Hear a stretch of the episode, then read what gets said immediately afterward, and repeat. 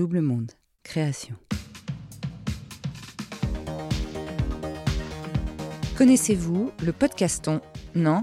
C'est normal, c'est la première édition cette année et 40 et Double Monde sont très heureux de pouvoir participer avec plus de 370 autres podcasteurs et podcasteuses à cette belle aventure. Pendant 7 jours, on se mobilise tous pour mettre en lumière le monde associatif et ses valeurs à travers nos podcasts.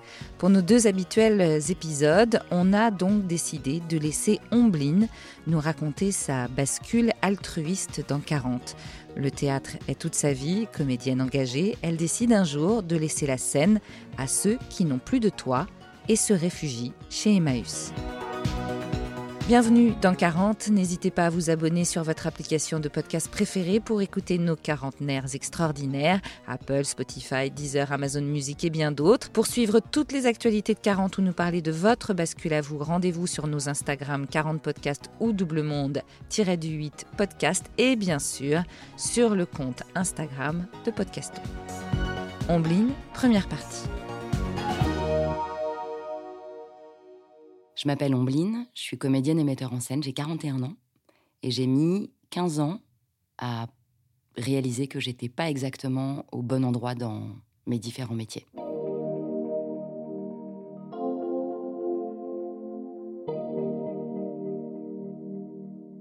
Donc moi, je suis un pur produit de la banlieue ouest parisienne. C'est-à-dire, j'ai grandi dans une famille nombreuse. Euh, on était quatre enfants.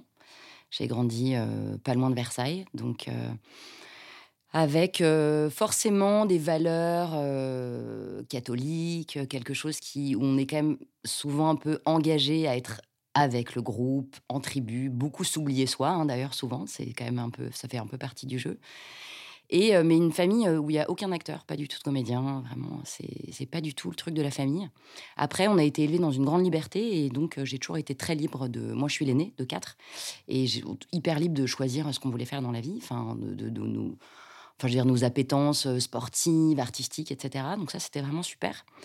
Et en fait, euh, voilà, moi j'étais hyper. Euh, j'ai fait un lycée international et j'étais fan de langue. Je faisais pas mal de langues et puis je découvre le théâtre en seconde. Et alors en fait, ce qui est un peu dingue dans mon parcours, c'est que à chaque fois que j'ai rencontré le théâtre dans ma vie, j'ai rencontré le théâtre par le biais de personnes qui étaient très professionnelles, donc ça a tout de suite été un sujet hyper sérieux, le théâtre. Donc je découvre en seconde euh, cet atelier théâtre au sein de mon lycée. Direct, esprit de troupe, ambiance hyper familiale, avec Thierry, un prof extraordinaire, qui a le feu sacré, quoi. Ces gens qui ont le feu sacré, et donc qui croisent nos vies et qui nous irradient direct. Et ça nous chauffe, et, je découvre le plateau, le rapport à l'autre, ce qui se passe dans le corps. Et tout de suite, cette affaire devient très sérieuse, quoi.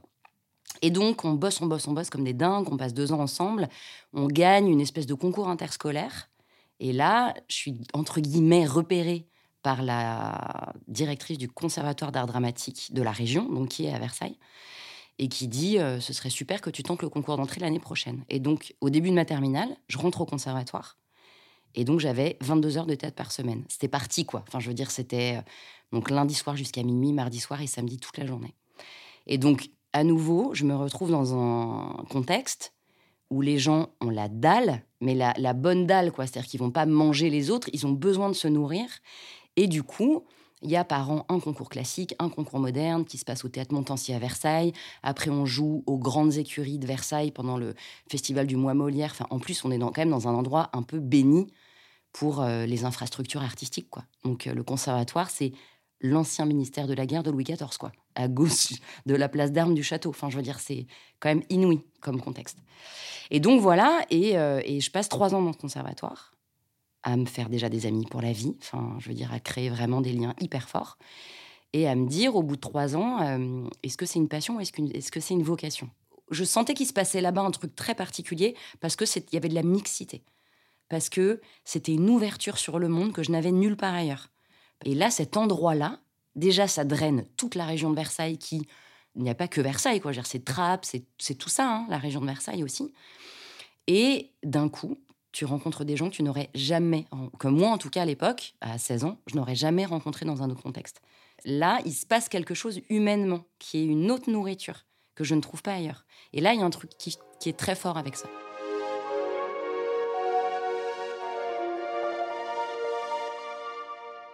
Je suis en terminale, c'est ma deuxième année de conservatoire. Je rentre en deuxième année, donc il me reste encore deux ans derrière. Après le bac, je suis refusée en prépa parce que je fais 22 heures de théâtre par semaine et que ça, c'est pas négociable en hippocagne-cagne. Je me retrouve à faire un BTS complètement par défaut. Je ne sais même plus ce que j'y ai fait. Hein. J'ai un blackout de ces moments-là, parce que je ne vis quand même un peu que pour le théâtre à ce moment-là. Tant et si bien qu'au bout de ces trois ans de conservatoire, à bac plus 2 donc, je réalise que la plupart des gens autour de moi vont tous faire des écoles de théâtre à Paris. Et là, je me dis, mais moi, je vais faire pareil, c'est-à-dire que je vais voir si c'est une passion ou une vocation, puisque je sentais que j'étais animée par quelque chose, mais de là en faire un métier, euh, j'avais pas du tout d'ambition à, deux ans, cinq ans, dix ans. Je me disais, ah, je me formulais pas, je vais être comédienne. Pas du tout. Simplement, je poursuivais un cursus avec des potes, on traversait des textes, des univers, on jouait, euh, on répétait, et voilà quoi. Donc voilà, j'arrive à Paris au bout de deux ans d'école et je rentre en école de professionnalisation, école Claude Mathieu dans le 18e, que j'avais choisi parce que je sentais qu'humainement, il y avait euh, quelque chose qui était. Hum, déjà, Claude Mathieu enseignait toujours. C'est une école à petit format et c'est une école qui a vraiment vocation à faire bosser les gens en troupe et en compagnie. Donc il y avait quand même déjà encore un truc de compagnonnage qui était fort pour moi. quoi. Je pense que dès le conservatoire, et ça s'est rapidement confirmé après, le côté je mène entre guillemets ma carrière solo où je, fais cavalier seul. Je mets toute mon énergie pour trouver un agent, faire des films, des machins et tout. C'était pas du tout cet endroit-là. Je pense que j'ai très vite eu envie d'être œil extérieur sur des scènes de travail, de proposer moi-même mes propres projets, d'initier une compagnie en sortant d'école. Et ça, j'ai trouvé ça, ça s'est confirmé pendant ces trois ans d'école Claude Mathieu euh, que c'était le cas. Et en plus, ce qui est un peu, un peu fort, hein, c'est que bah là, on n'est plus à la charge de qui que ce soit. Après, moi, j'ai beau venir de la banlieue ouest, j'avais des parents qui avaient pas d'argent. Donc, moi, je bosse depuis que j'ai 14 ans. Et pendant que j'étais à l'école, euh, Claude Mathieu, j'avais trois petits boulots, quoi. C'est-à-dire, euh, je bossais, j'étais ouvreuse tous les soirs, le mercredi toute la journée, je donnais, je faisais des milliards de babysitting. Enfin, voilà. Donc, c'était une période, c'est une période étudiante où on, est, on fait du 80 heures par semaine. On, se pose, on a l'énergie, on se pose pas la question. Donc, c'était full power pendant ces trois ans, quoi avec ce que ça comporte aussi d'être en formation artistique quand on a une vingtaine d'années, c'est hyper fragilisant. C'est-à-dire qu'en fait, très vite, ta matière de travail, c'est toi. Donc, tu es quand même toujours obligé de savoir comment tu te sens dans ton corps, comment tu te sens dans ta tête. C'est aussi un moment où, alors là, c'est encore plus mixé qu'ailleurs. Les gens viennent de la France entière. Donc, on fait un travail de clown, qui est un travail hyper intérieur. Les gens sont tous à moitié en dépression parce que ça fait remonter des trucs d'enfance et tout. Enfin, tu bosses pendant trois ans que avec de l'émotionnel. Enfin, c'est quand même des moments de vie qui te font sûrement gagner un peu de temps, qui te font peut-être plus rapidement aller voir des psys aussi, hein, parce que tu sens qu'on est gavé de blocages. Et avec aussi, euh, comme dans plein de métiers, mais peut-être des choses particulières, euh, enfin spécifiques au milieu artistique, qui sont le regard qu'on a sur soi, la dureté, la légitimité, l'estime de soi, tout le rapport à la santé mentale auquel on ne parlait pas du tout à l'époque sauf un petit peu dans ces milieux-là. On avait le droit de dire euh, aujourd'hui ça va pas, je suis hyper déprimée. Ou ça, on, pouvait un peu le dire, mais cette formation, elle est très très dense. Malgré toutes les traversées des uns et des autres, avec une espèce de d'accompagnement bienveillant, extraordinaire. Trois ans d'école Claude Mathieu se terminent. On monte une compagnie en sortant d'école avec laquelle on va batailler parce qu'évidemment on n'a pas un rond donc c'est des années où les carrières entre mon carrière c'est vraiment bizarre comme mot quand on est comédien mais Enfin, pour moi, c'est un, mot qui résonne de manière bizarre. Mais en tout cas, il y, a quelque chose qui s'amorce. En plus, moi, je me disais un truc hyper bizarre. Je me disais, je ne serais comédienne que quand j'aurais reçu mes premières fiches de paye marquées artiste dramatique. Sans ça, je peux pas me dire comédienne. Il fallait que ça figure sur une fiche de paye. Donc ça veut dire démarrer, commencer à gagner sa vie en tant que comédienne, pouvoir avoir son statut d'intermittente, ce qui permet d'asseoir un peu certains trucs financièrement et de pouvoir aussi derrière euh, euh, répéter et vivre un peu de son métier. Quoi. Ce qui est quand même déjà toute une aventure d'avoir ce statut. Ce n'est pas facile, en fait, surtout quand on a 21 ans. Donc on monte la compagnie. Euh, moi, en parallèle, je commence un travail de comédienne dans une compagnie de marionnettes où je suis toute seule dans un kangou. Je pars à 5 heures du mat tous les matins, tourner des un spectacle clé en main dans plein d'écoles maternelles et primaires, du sud de Paris jusqu'à Dunkerque. Quoi. Donc je me tape 2-3 heures de route le matin, on monte des trucs hyper lourds, on monte le décor, on joue, on démonte toute seule. Donc là, j'ai vraiment fait mes armes de une fois que tu as fait ça, il peut plus rien t'arriver quoi. Enfin, je veux dire, c'est vraiment l'école de la vie et c'est génial. Ça m'a permis d'avoir mon statut d'intermittente et de pratiquer mon métier, enfin de faire de commencer. Donc c'est là où je me suis dit Ouais, je crois que je suis quand même un peu une comédienne tout terrain. C'est cool, ça me plaît bien. Enfin, il y a un truc, il n'y a pas de confort, c'est pas grave, quoi. Donc, ça permet aussi, en acceptant ça, de pouvoir donner du temps à la compagnie, parce que la compagnie, bah, tu fais tout. Moi, je faisais pas mal d'assistanat à la mise en scène à ce moment-là, en même temps que je jouais. Donc, tu, tu, gères des plannings, tu fais répéter les gens, tu gères un peu l'humain. Tu comptes évidemment pas tes heures. On sait qu'on va pas être payé. Et on prépare quand même en Avignon. Et on a le prix Paris Jeune Talent, ce qui nous, ce qui nous donne un peu de visibilité. Et voilà, et toute cette aventure-là dure trois ans. Et puis, comme plein d'aventures de troupe à ces âges-là, donc là, tu as 24-25 ans, ça se casse la gueule parce que c'est trop fort dans ce que ça crée chez chacun, ça crée des dépendances artistiques, euh, humaines. Enfin, je pense qu'on est tout feu, tout flamme. Et donc, euh, un peu inévitablement, euh, il y a un schisme quoi, à ce moment-là. La compagnie ne s'arrête pas, mais en tout cas, une partie des gens sont débarqués dont moi qui ai fait partie de ce débarquement. Et donc il y, a toujours cette espèce de truc de mais moi j'ai donné tellement à cet endroit et c'est comme s'il n'y avait pas de reconnaissance. Enfin, je pense que c'est un peu classique de ce qu'on vit quand on a 25 ans. Et, et donc on se prend des premières claques professionnelles et, on apprend.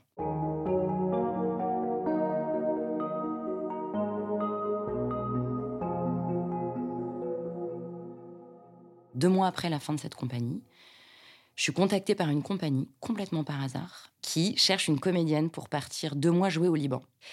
Donc là, d'un coup, je me dis, OK, donc non seulement la vie ne s'arrête pas après cette compagnie-là, parce qu'en en fait, je pensais quand même que la vie professionnelle allait s'arrêter. Ou moi, je suis très euh, semaine après semaine, donc je me disais juste, OK, donc là, en fait, c'est qu'il n'y a plus rien après. Je me retrouve à partir au Liban avec des gens qui ont une dizaine d'années plus que moi, qui ont leur compagnie depuis longtemps. Et là, on part au Liban. Là, c'est un premier truc qui me, je sens qu'à l'intérieur de moi, il se passe quelque chose d'hyper fort.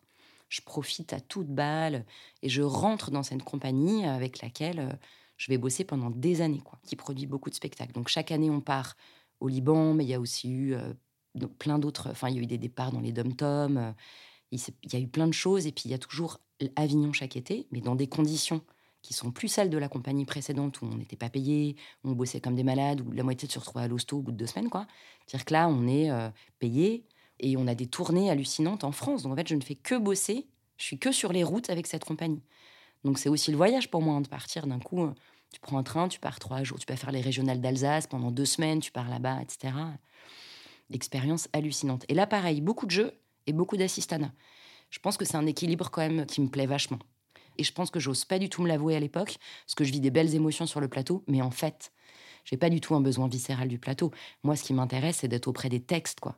De faire tout ce travail de ciselage, d'orfèvrerie, d'intention, euh, d'accompagnement sur le texte et, le jeu. En fait, en vrai, même si je me le disais pas à l'époque, je pense que là, il y a un truc qui, de ce côté-là, me titille beaucoup, quoi. Et puis, euh, les routes, c'est super, mais en attendant, dans ma vie perso, moi, je, je me marie et en fait, j'ai deux enfants assez rapprochés. Et donc là, la sédentarité commence à, être un peu plus compliquée à gérer, quoi. Donc je bascule un peu dans une troisième phase de ma vie pro, qui est du coup, donc euh, le nomadisme, on le met un petit peu de côté, et je découvre d'autres facettes d'une vie de comédienne, et je commence un peu à transmettre, je commence à donner un peu des ateliers, je commence à faire un peu de travail autour de la voix, parce que j'ai deux petites à la maison, quoi. Et quand bien même j'ai beaucoup, beaucoup tourné, quand je les avais, je les ai beaucoup emmenées sur mon dos, c'est des souvenirs géniaux, mais parce que je pense que c'était dur. C'est pour ça que c'est des, bons souvenirs. Parce qu'en fait, c'était une galère sans nom. Je me rappelle de moments où, me... sous les tropiques, les enfants, ils se réveillent à 5h30, hein, puisque déjà, le reste des gens se réveillent à 6h. Donc eux, ils sont réveillés avant tout le monde au moment où le soleil se lève. Moi, je jouais l'après-midi, on jouait sous chapiteau. Il faisait 50 000 degrés. Et le soir, on, avait des, des, fêtes. Le soir, on rencontrait les comédiens, on rentrait à 2 du mat. En fait, à ce rythme-là, d'être seule, de dormir 3 heures par nuit. Je me rappelle la deuxième année, j'étais enceinte de ma deuxième. Enfin, il y a un moment, tu te dis, OK, je. Tu vois, là, j'ai 30 ans à ce moment-là, et je me dis, OK, donc là, on est quand même dans un autre game, c'est-à-dire que comment je continue à faire mon métier, à vivre de mon métier, parce que l'idée, c'était pas du tout de s'arrêter, en étant mère à plein temps, quoi. Puis pour plein de raisons, j'étais seule à gérer mes enfants quand elles étaient bébés, donc euh, avec des parents qui sont qui, qui étaient plus en région parisienne et tout ça. Donc c'était beaucoup système D. Alors comme je suis tout terrain, j'ai géré, mais on gère toutes. Enfin, je veux dire, en fait, on fait que ça. Je pense qu'on doit même être un peu dissocié dans ces périodes de nos vies. Je sais pas comment on, gère nos enfants petits, mais en tout cas, on les gère. Et je pense qu'on les gère plutôt pas si mal. Et je continue. Donc en parallèle, je continue à bosser avec cette compagnie. Là, je sens qu'il y a autre chose qui se pose, c'est que d'un coup, je suis la seule à avoir des enfants. Pareil, il y a un petit schisme qui va commencer à se faire à nouveau. Alors le schéma se répète pas de la même manière parce que j'ai un peu, un peu grandi, mais en fait, en même temps, je suis toujours dans cette même endroit de fragilité. C'est-à-dire que comme je suis un bon petit soldat et que je suis une, bonne bosseuse, j'ai besoin qu'on me dise c'est super, c'est super, j'ai besoin de validation en fait. Et quand je sens que, en fait, parce que je demande à décaler des horaires de répète en disant en fait, moi les gars, c'était des mecs hein, qui, qui déjà compagnie, je dis en fait, moi, euh, le 11h, 23h de répète, euh, en fait, c'est compliqué quoi. Mais ça me demandait un exercice de devoir formuler mon besoin. Je n'étais pas du tout calibrée pour ça, moi. Il y a un moment, le 18-20 heures, je, dois être à la maison. J'ai testé hein, de faire garder les filles et machin. En fait, c'était un chaos total. je me suis dit, en fait, elles ont besoin de moi aussi, quoi. Donc peut-être qu'en tout cas, être mère m'a quand même aidé à trouver un peu de force pour m'imposer, mais même si tout ça a pris un peu de temps. Et donc, ce que je retiens de ce travail avec cette compagnie, je réalise que ce travail de compagnie qui est derrière moi, il a été génial et il m'a quand même fait toucher du doigt.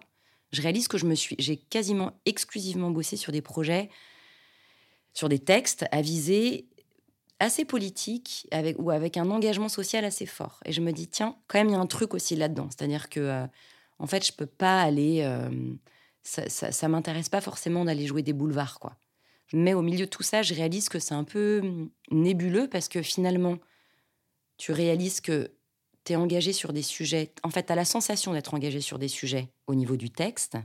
Et je réalise en même temps qu'il y a un petit paradoxe qui est que T'as beau être sur le plateau, donner un texte entre guillemets, engagé, rencontrer un peu les gens après, tout ça est très bref, très frustrant, et à un moment tu pars, et en fait tu sais que tu ne vas jamais revenir, même si tu dis aux gens à bientôt, et que dans ton cœur tu te dis il faut que je revienne à cet endroit, il faut que je revienne dans cette école, il faut que j'aille revoir ces gens parce que toi t'es bouleversé d'avoir vécu cette rencontre, mais tu sais que tu vas pas y retourner. Et moi j'ai une espèce de décompensation. Euh, un peu lourde, quoi, où je me dis, ouais, c'était super. Et donc, ça commence à me travailler un peu, quoi.